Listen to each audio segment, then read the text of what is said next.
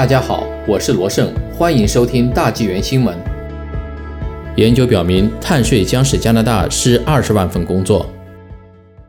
加拿大联邦自由党政府的碳税计划引起了学者的关注。有研究发现，该计划对经济和就业都将带来重大损失，工作岗位的净损失将达20万个。弗雷泽研究所在3月16日发布的研究报告说，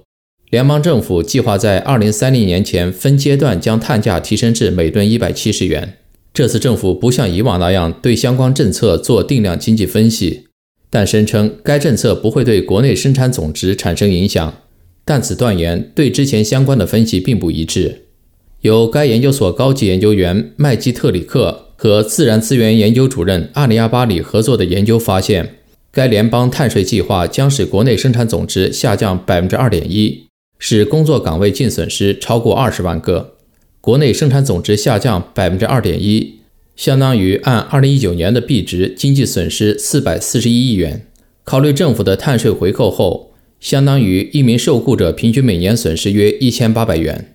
在202554个净工作职位损失中，安省受到的打击最严重，估计将损失 98,766 份工作。其次是魁北克省、亚伯塔省、卑诗省、新布伦瑞克省、曼尼托巴省、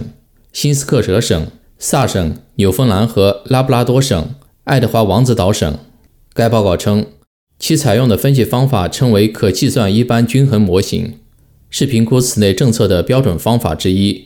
在先前的政策辩论中，联邦政府使用了几个基于不同 CGE 模型所做的独立分析。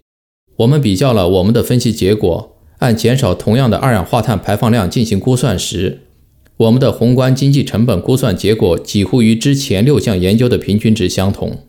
麦基特里克教授说，联邦政府表示较高的碳税将对经济产生几乎零的影响，但实际上如此大规模的碳税将对经济及全国各地的加拿大工人产生重大影响。该研究显示，高碳税造成的经济收缩也将对政府财政产生不利影响。具体的估算是，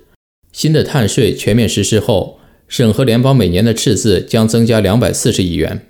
很多以前的研究，包括来自联邦政府内部的一些研究都表明，征收高额碳税会对加拿大人的经济福祉产生重大负面影响。阿里亚巴里说，我们的新研究证实了这些早期研究的结论。在关于该政策的实际成本方面，政府必须向加拿大人保持透明。